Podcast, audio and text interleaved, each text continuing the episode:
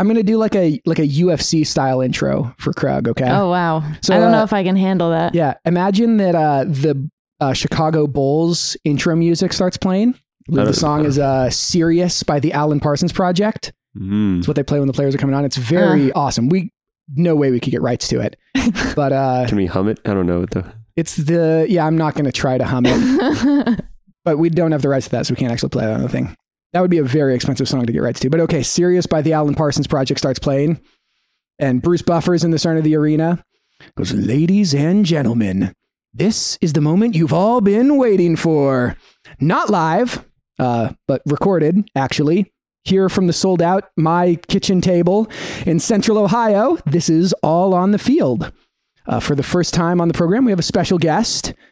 Uh, speaking out of the red corner, holding a professional record as an engineer and a slightly less professional record, but still incredibly impressive record as an off road navigation rally driver. She's an aspiring journalist and editorialist, standing like five foot nothing inches tall, Well, she's sitting. weighing in somewhere between the weight of a house cat and the weight of a Jeep. Coming to you from the other side of the room, the one, the only, it's Tasha the Thug Krug. and then the crowd does that thing where they like say Krug and it sounds like they're booing, but they're actually supporting you. what? Krug. Um, thanks for having me. Yeah. Welcome to the podcast. AKA Krug the Thug. Krug the Oh, yeah. Thug. That is my nickname as it's known in Arthur's house. yeah. Well, also, I suppose sometimes in Kevin's house. Uh, true. Fair. And Yeah. also my house, but yes. So we have our first guest here, a very impressive person. if the uh, intro is anything to go on. Um, I'm impressed. yeah. we- yeah, I weigh almost as much as, as a Jeep. Well, less than a Jeep, more than a house cat. I mean, we're trying to be specific here. yeah, I mean, that's how they introduce fighters, right? That's what the, uh, you have like heavyweight and then you have super heavyweight, which is just anything less than a Jeep. Uh, so today's topic that we will be talking about with these highly qualified individuals is uh, the value of athletic and competitive participation, even if you're not getting paid for it and receiving actual value in return for your efforts. So, uh, all of us have at some point participated in youth sports. Sports, sports, sports. Kevin's never, ever participated in any team. Not in his life. I actually hate sports. That's why I'm part of this activity. Yes. Education only. Um, but there's definitely like a cultural, whatever myth, ethos around how valuable people claim sports are for children. Like people act like every life lesson a person could possibly need to know in their entire life is learned by like whatever playing youth soccer or something. Which there are important lessons learned, but there's also some maybe bad lessons that are taught, and also a fair amount of nonsense. Um, but then also, we were going to talk about value of continuing to do sports and athletic stuff as an adult because Even We if you don't get paid for it. even if you don't get paid for it, yes, not everybody can be uh, LeBron, Kawhi, yeah, yeah. Nobody else can be Kawhi. No, only one. Unless they build another one. no spare parts around. No. Uh, but yeah, so I was thinking that we would start off just by discussing um, the things that people generally claim are like the reasons that it's good to get your kids into sports, um, but how nobody ever discusses like that.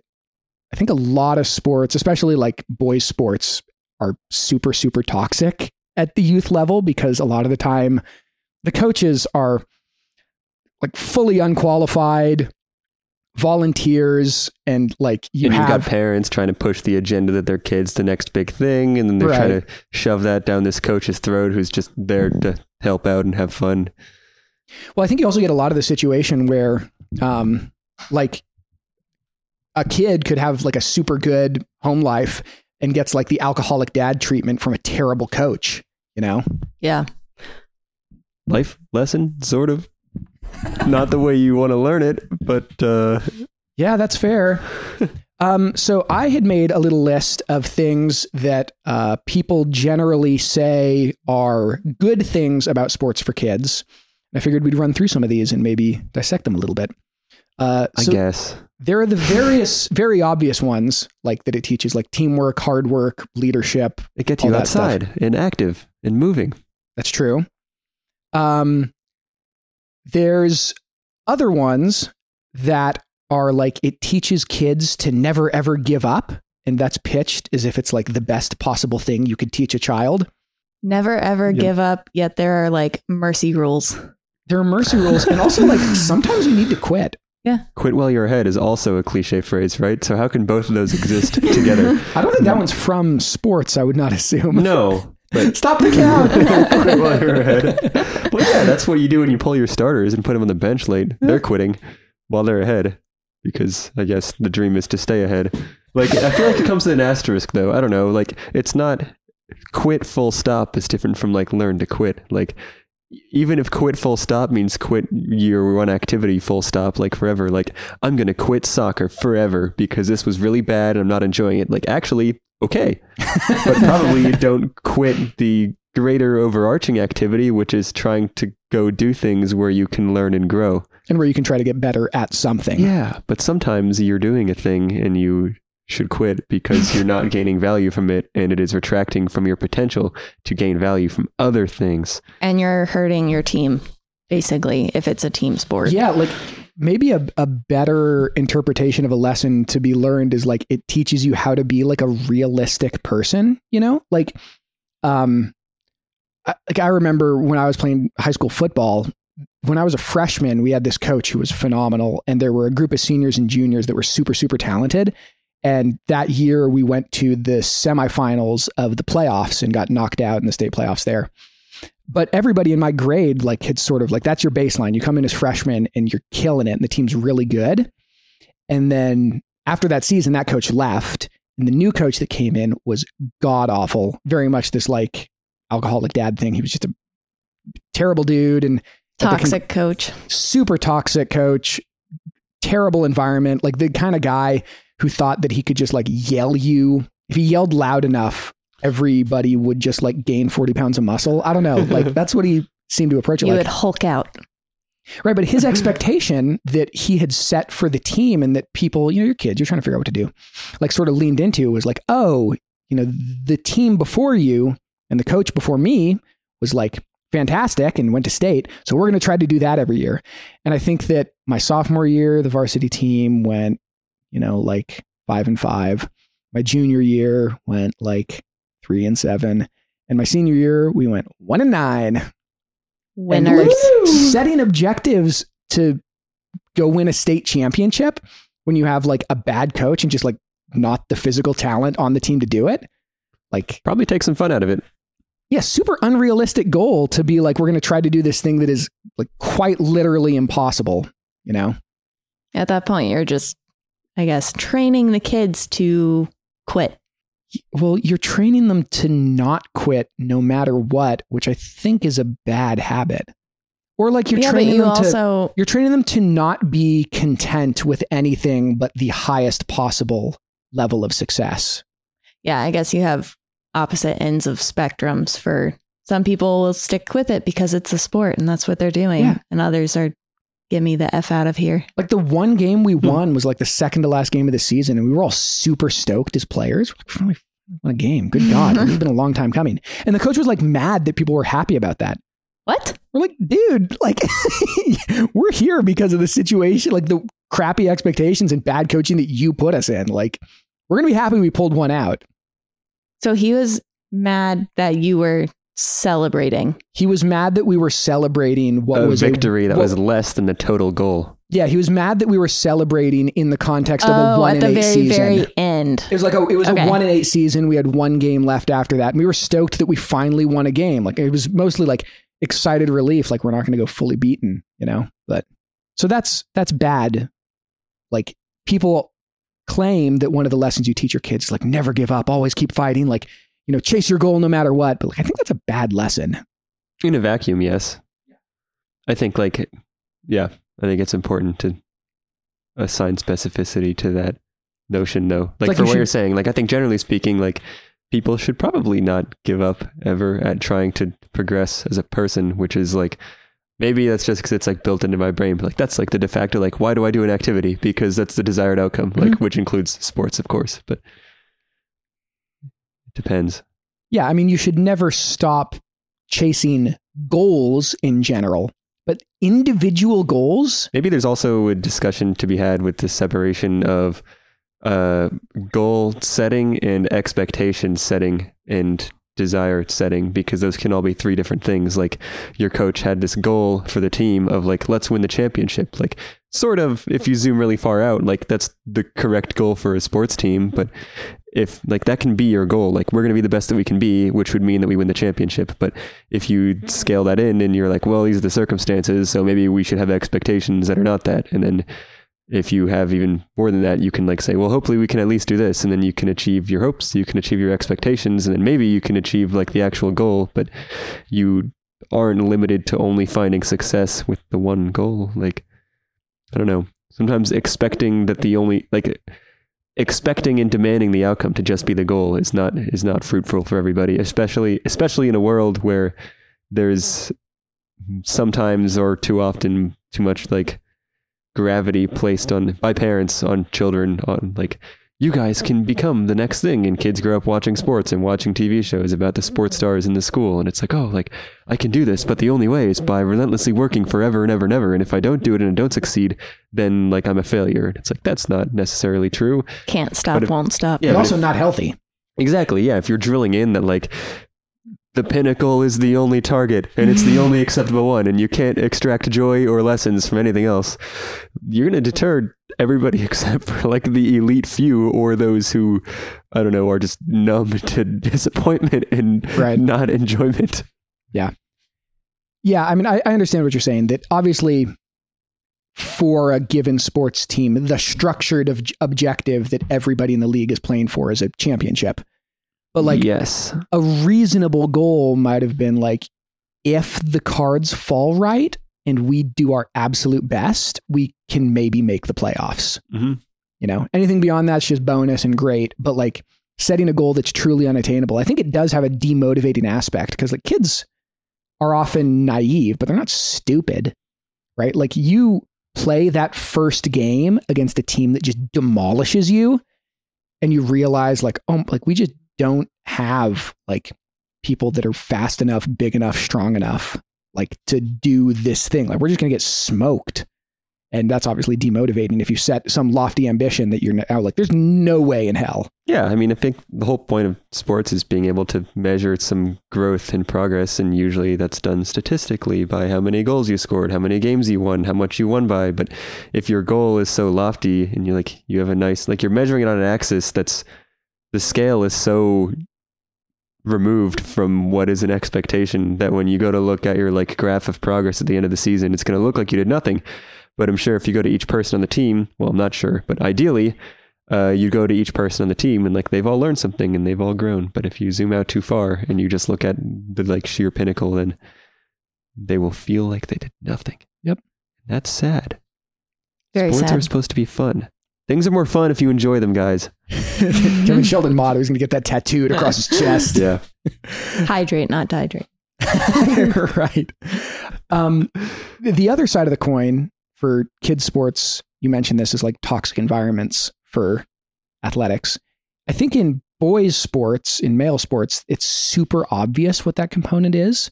Like you teach these like whatever definition toxic masculine stuff like you never show an injury and show no weakness and tough it up and like also like a lot of degrading Feel stuff no fear. yeah, well, but also like degrading stuff of like grown coaches saying like, "Don't be a girl and don't play like a girl" and whatever that you know, whatever has bad downstream im- effects. There's bad impacts everywhere. Yeah, bad effects Yeah. ever, but it, it normalizes like that as being weakness to kids who are super super impressionable. Yep. Um, but I was curious, do you- are are you aware of any like toxic sports things that happen on like the women's side of youth sports? Oh yeah, hundred percent. For the guys stuff, it's obvious. So, guys' stuff, and maybe a coach that's heading all of the nasty stuff, but at the same time, a coach for like a girls' league still kind of has to manage the team. And if the team is basically bullying one player for not like either pulling her weight or doing whatever as well as someone else, it doesn't get kind of just squashed it's then like I guess taken to another level where the coach then stops really like helping you. So you're saying that there's like a culture where the coaches are unlikely to intervene.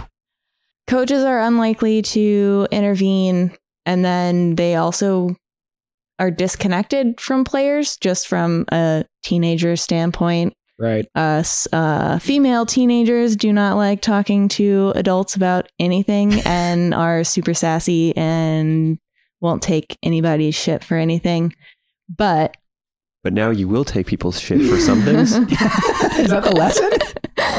Mm, not quite. Please don't do that. No. Uh, I will mistake. deny. um, but I don't know. As a kid playing, I don't know. I started out in soccer and growing up playing soccer, it changed dramatically from elementary school versus like middle school and high school. At the same time, you have teams that are so close knit sometimes that mm. you like I moved from North Carolina to Virginia and basically the only way to have any kind of help from adult faculty was to join a sports team. And if you're good enough for the sports team, then you become like enveloped by these close Like the community adopts you finally. yeah, but until you are good enough at that point, a coach won't like tell you the next steps of how you can be better so that you can make the team or it's just kind of a you are or you aren't mentality, I guess. It's interesting. Sorry, this might just be like a total pivot. So sorry. Pivot Um, away. it's I'm just sitting here considering the role that high school plays in people's participation and opinion of sports is interesting to consider because you sort of I don't know if it's what you're meaning to convey, but as you talked about like progressing through soccer and like life in that sport, like as you get to high school and you start to have teams where there's like a threshold that has to be met to participate in teams, especially at big schools, and like you will just like weed people out of the sport who might have enjoyed it a lot as a kid. And a big part of high school culture and partially just the convenience of it is like if you're not doing it for your high school like it's very uncommon to to do it like if you're doing it outside of high school like usually at least in my experience like you're probably on like a travel team in which case you're really good and also probably doing it for your high school but Right. like so many of the people who would recreationally enjoy it like won't really do it outside of high school because maybe there's some stigma maybe i'm making it up but No, I think that's a good point. i didn't There's not a recreational structure for non-competitive sports, sports during for that like age teenagers. bracket. Yeah, and it causes some weird gap. And then like I would have loved to play in like recreational basketball leagues for all the years that I didn't play in middle school or high school, and they never happened. I don't know if it's I don't know if because they I exist. so- like, yeah, that's part of it. They just weren't really out there. From that standpoint, though, I played on a travel soccer team in North Carolina, and the CASL Soccer is the, I guess, company that runs it, but they have everything from like the U10s or whatever, so super tiny kids, all the way up through like World Elite, which basically does nationals Mhm. and all of that other stuff. But from, uh, yeah, I guess it's a sport dependent thing as well as like hockey is another example. Like certain places, hockey is a much bigger role, whether you're in like Minnesota or Wisconsin or like Raleigh, North Carolina, where the Hurricanes are, everyone plays hockey. But when you get to high school, you basically are kind of looking for resume boosters too. And if you put You like, for like college oh, admissions and yeah, stuff? or- for college.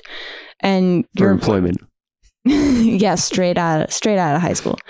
Um, but it's it's very difficult to kind of list recreational sports with high school because then it brings up the question of oh well why didn't you play on your high school team and a high school team typically has a lot more uh, involved with it Mhm. so hours wise which i guess looks better to college admissions people Mhm. but i think from that standpoint if you don't make the high school team your confidence is kind of shattered and then you won't really go out for rec sports. Yeah, and I don't know if it's just me, but it like I felt like I mean, there sort of is even now as like adults, but like in some circles, there's like a stigma against like doing rec sports because they don't matter. And like, Yeah. so in high school, like that was a thing. Like, why are you playing in this league when you could be playing for school? Like, what's the point? Like, it's fun. Like, Yeah. it was, I don't know, people who found like intramurals in college, like, I feel like people have rediscovered them with intramurals in college a little bit. Like, oh, like I can play this organized sport just for fun. And like, Yeah. it doesn't really Always matter. fun. Like you can, and it can be a little bit organized because honestly, it just helps people show up and play it. Like that's ninety percent of the purpose. Like we have, like I'm on these volleyball teams, and every week we need to like find people to substitute because people can't make it every week. So like you can sort of extrapolate from that. Like we try to organize like weekly basketball at work, and it doesn't happen in like eight weeks. Like Yeah. because it's not formally organized. Like it just is a really useful structure and opportunity to promote playing the thing. Well, I think that yeah, there there are the two stigmas. One stigma is why are you doing an activity that like big air quotes doesn't matter, and the other is um, people who performed at any competitive level in a sport in the past seem to have some portion of their ego like anchored to whatever status they previously had. And so when they play recreational sports, and maybe it's a sport they didn't play previously, and they're just like, they're bad, like they don't do this professionally, they, um, I think, are discouraged from doing it because it is an ego hit.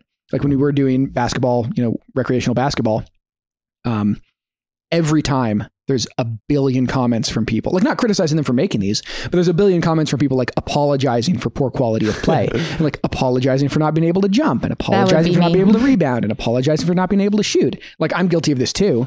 Like you know, having the ball, everyone's like shoot, and I'm like I don't want to. Like it's not, it's not going to go in. Like I'd rather you know somebody else took it. Um, but you can tell when there's a difference between like it's a person who maybe shows up and then is almost like embarrassed that they're not incredibly talented at this, despite the fact that they're like a 35 year old engineer. Like, no, you're not LeBron James, and nobody expects you to be. Yeah. Yeah, I agree with that. Kevin has been trying to get me to play basketball for I don't know how long at this point, at least a year. And I I have.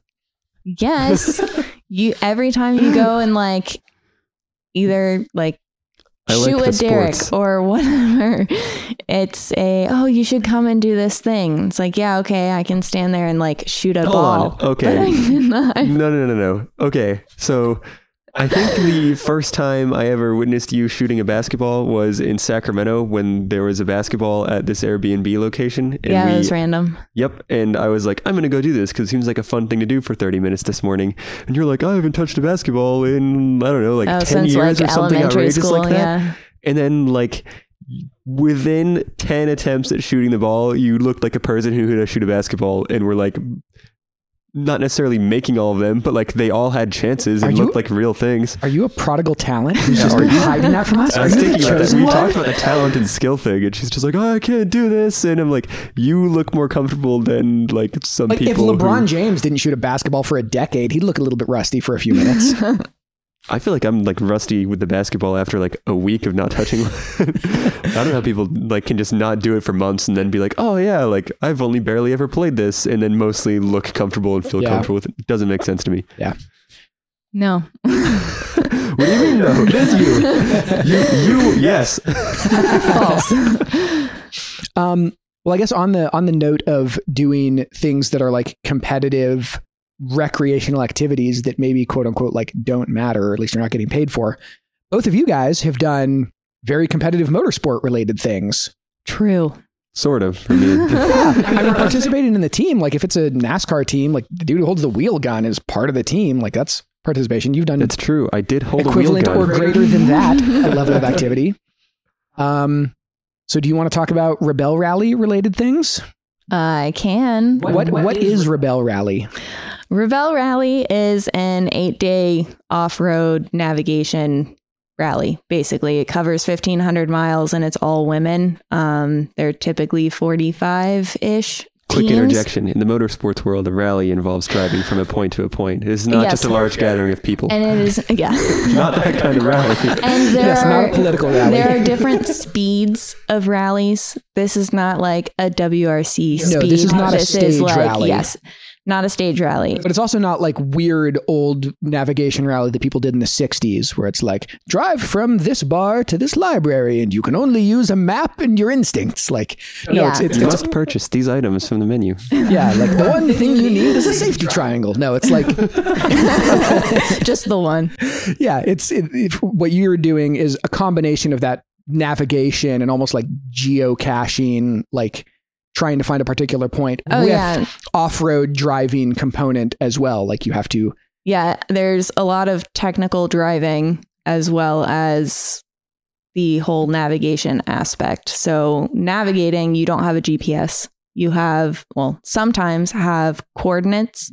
And then sometimes you have like headings and bearings, which is basically a distance and a relative angle. So, like on a compass, it's 360 degrees, things like that.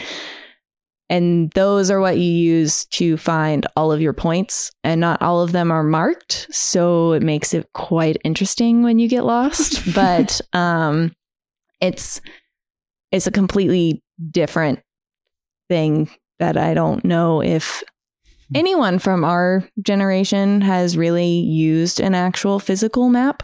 no, I like I grew up basically planning routes for my grandparents with the RV because RV sizing you can't take it on all roads so kind of have to find find roads you can go on. Yeah. But outside of that I didn't do a whole lot. So, so for this event, we've been describing it as non-professional but still competitive, right? So, like the level of competition here is Sort of professional. Um fringe, fringe professional. It's the interesting intersection of hobbyists and people who were basically paid by large manufacturers to Yes. do it. No, I guess here's the like Yeah. almost all. It is an like, even international GT, competition. Even GT3 Motorsport can be recreational It's true. if you have deep an pockets amateur and do it. category. oh yeah, if you have you enough can- money you can you do can- just about anything. You can buy your way into a series as like the weird like archetype of like the gentleman driver who you just like pay a really good race team mm, to have a there's car there's ready for you. category for amateurs. Oh yeah. am. but this is like highly competitive in terms of who is like sending teams, right? Um, yeah, so there are OEMs that are sending teams. OEMs are. Uh, yes, original equipment manufacturers. Like car companies. So, well, I mean, you can have any kind of OEM, but yes, car companies will basically hire journalists to drive their cars. Um, in this event to basically showcase, yeah, basically to showcase what it can do off road. Um, I think this past year it was only Honda and Toyota who sent actual engineers with the cars as opposed to just kind of donating a car to a team and paying the team Make to make good. it yeah to make it look awesome but there are also like international people who come over from Mhm. like South Africa or Europe who do rallies all the time and are stunt drivers or off-road instructors and things like that so there are completely And so it's a broad swath of like people that are dedicated to this at different levels. Right. And then, yeah, if you're new, you're a rookie. So then you are designated with the nice rookie badge. Nice. So we'll come back to Rebelle stuff, but Kevin, do you want to talk about Pikes Peak a little bit and sort of how it in some ways follows a similar model of like super crazy competitive down to like weird dudes who like build their own cars and stuff. Yeah, yeah, it's a very interesting melting pot of an event. So there's a mountain in Colorado. it's called Pikes Peak, and it's iconic for a very long time. It actually inspired the song "America the Beautiful." Um, uh, anyway, or was written atop the mountain. Some some story similar to that. Anyway, it's a mountain. It's very cool, and there's an automotive race that's been running for a very long time. Next summer will be the 100th time, actually, um, where cars drive from near the bottom of the mountain in the road that goes up it to the summit, and it's super. Which is how long? Uh, oh man, what is it? 12 miles or something? Anyway, was- yeah. it's it's a little over 4,000 vertical feet, uh, which is a big challenge Of in an climbing, world. not actual roadway. Yes. Yeah. Um, of elevation change yes, from four the start to elevation conclusion. change. And from an engineering standpoint, that makes it very interesting because cars that require oxygen to perform combustion uh, suffer massive loss of oxygen as you go from 10,000 feet to 14,000 feet. And the weather can change, and it's lots of twisty, turny. Driver has to know exactly where they are. They'll do something like forget and drive off of a corner that they didn't know was there into the woods. Uh, so it's really an extreme environment for a car and for an engineer to create a car and for a driver to be operating a car. Um, but very cool event. And the barriers to entry, though, are not super substantial.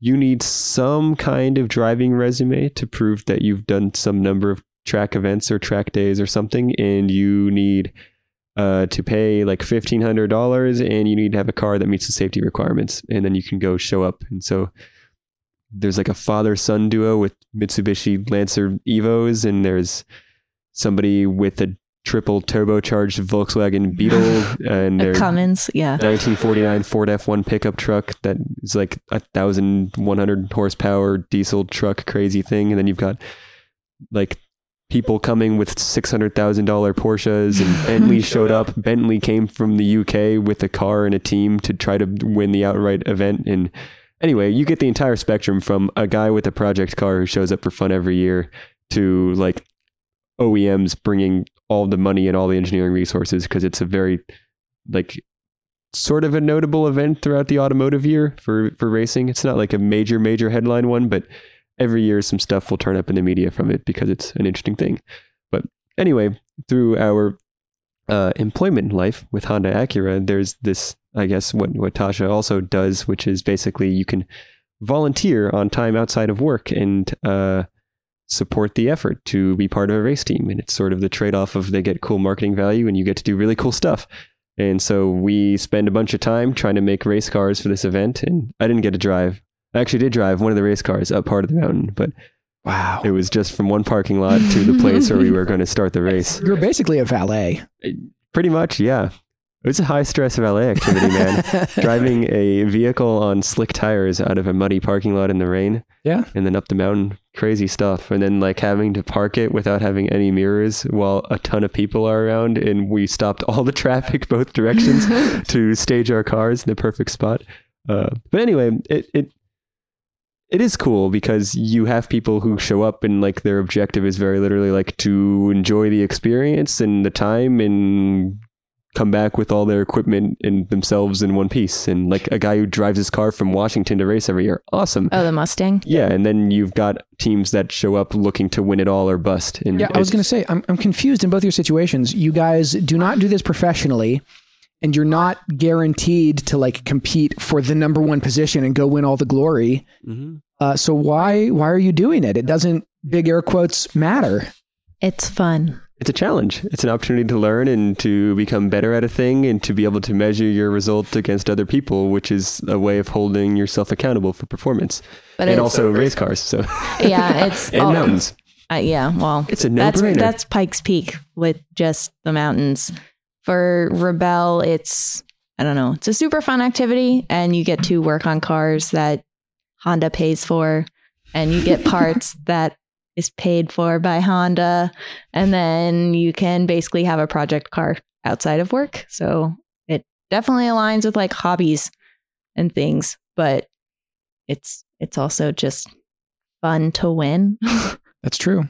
Yeah, I feel like like the continued le- like it seems to me for any recreational like competitive activity when kids are really really young you teach them like do this because it's fun like it's valuable to do things that you enjoy and then It is. somewhere in high school and college, angry coaches beat that attitude out of them just by shouting them down and making them run drills if they laugh when the coach is talking and like just punishing them for trying to enjoy a thing like agnostic of what the level of performance is. And like, I think that a lot of adults have to relearn how to just do fun things because they're fun and they make you feel good. Like, Yeah, this is something that I can sort of additionally touch on a little bit firsthand, but a lot of secondhand because I did track and field collegiately, and I guess made a number of friends who did other sports collegiately. And there's a for most people, a little bit for me, and a lot more for other people. Like a saying you're lost is definitely way too, at least for me, way too strong a word. But people do lose a lot of the sense of purpose of going to go do sports. And like a lot of people I did track with, like, which is totally fine if you don't want to do it, but they're just like, why would I like keep running? Why would I do that? Like, I just did that for all these years when it mattered. Like, I have no reason to do it anymore. Why would I do it? And I'm kind of like, wow, I, I wasn't any good in college, but I did it and it was fun and it was a way to measure myself. And like, it's crazy to me that people can finish competing in something at such a level and like put all this time and effort and energy into something to like play basketball in college and then get out and just be like like well it doesn't matter anymore so why would i keep doing it? I'm like what? Like you didn't Like- enjoy it? Like i went through some very brief period with some of the stuff. I guess i mostly like some workouts i just like stopped doing because i'm like this was sort of torture for my body which is maybe different. I enjoyed it though. Like i always enjoyed lifting in college but I sort of just don't do it as much anymore because I don't feel the need to do that to myself anymore. And I don't know. It's just sort of interesting. I went through like a mini version of like, wow, all these other sports, like there's not like an actual concrete goal. And then I sort of remind myself that I was never actually competing for those in college because I wasn't that good. And then I remind myself that now I can do all of the basketball that I want. And if I get hurt, it only impacts me and nobody will get mad at me for it. That was a really big epiphany for me was that I could play all the basketball again and there was no coach to yell at me for being stupid and reckless. That's good. Yeah, I think that there's value in just doing stuff because you enjoy it. I also think that there's value in doing things that are particularly like difficult and challenging Yes. because like if you're thinking about all the things that you have to factor in that like make you feel accomplished and make you feel good about your life and Like- about your career and whatever. People do puzzles for fun. Like, yeah. Yeah. Do stuff that's hard. But so much of the focus when you're an adult, when you're all grown up, is that you're supposed to just mostly focus on like your career, do things for career development and do things to like acquire money and do things for these very narrow reasons. And there are going to be like periods of time where your career sucks and like you're stagnating and you're frustrated and you're not growing the way you want to. And having having other things that you can focus on where you're able to like, ah, I put work into a thing and in some capacity that I personally value, like I'm able to progress. I'm able to like prove to myself that like I can set a goal and make a plan and do the thing and have X result that I'm happy about, whether that's a skill development or like getting stronger or whatever. It's always nice to get a win, Yeah. no matter how small, no matter uh, where it comes from. In, in other parts of your life, a lot of the time, the determining factor for whether or not you're going to get a win is not up to you at all. Like it's just how the cart, like just how the chips fall, whatever. Like it's either going to go your way or it's not, regardless of what you do. And so being able to like have something that largely you control what you get out of it, I think is super, super valuable. Like I think that most people in the country, in the world, would just be like mentally a lot healthier if they did some recreational, challenging thing that was fun. Well, I mean, it's also scientifically beneficial for people. So, I mean, it makes you feel good because you're releasing endorphins and everything else. So, I think, Oh, I can't count the number of times where I like felt like I was having a lousy day and then just like go take 30 minutes and go like bike or jog to the neighborhood and come back and like ready to do whatever I was so miserable at before. yeah, it just Science.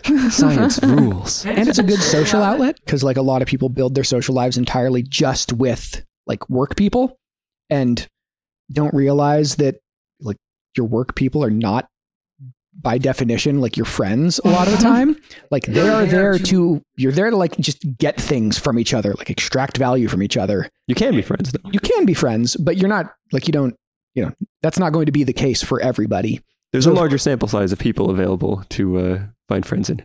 Yes. And I think a lot of people like you hear all the time about like guys in their like 60s who literally just don't have a friend. It's like, ah, yep, like I go to work, I come home and then like I don't don't do anything. Wow, that is that's very sad. sounds We all laugh, super but, boring. like- yeah. it is it is very sad. And there's a million ways that person could have some other form of community, but you just have to actually do it. I don't know. Sports are great. Sports are great. Well, It's yeah, fun. You get to do stuff and learn things about yourself and other people and you move around a little bit and Kevin just did a very wiggly uh, Yeah. body Yeah. gesture. Yeah, Yeah. nice squiggle. Little wiggle wiggle. Like the inflatable guys advertising outside of like I just backed from the microphone as I said that, but you know, the inflatable wavy man.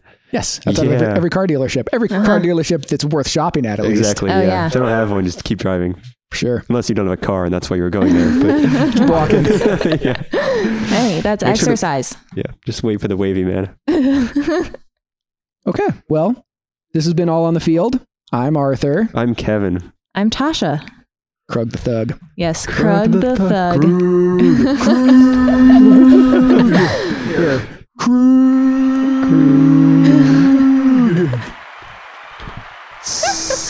Sports. Sports, sports, sports. Uh, you can follow the podcast on Twitter at AOTF Pod.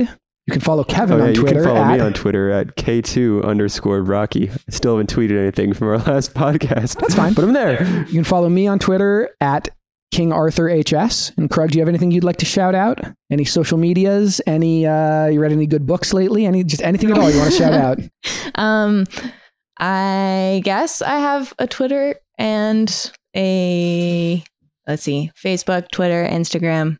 Instagram is I think Tasha Chance twenty six or Tasha Fierce because you know Beyonce.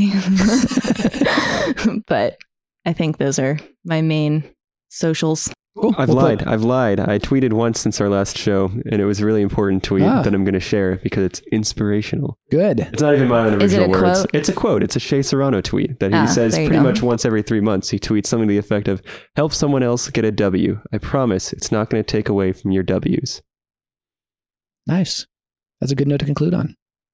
It's like a W by proxy. Wumbo. Thanks for listening. Bye bye. Bye.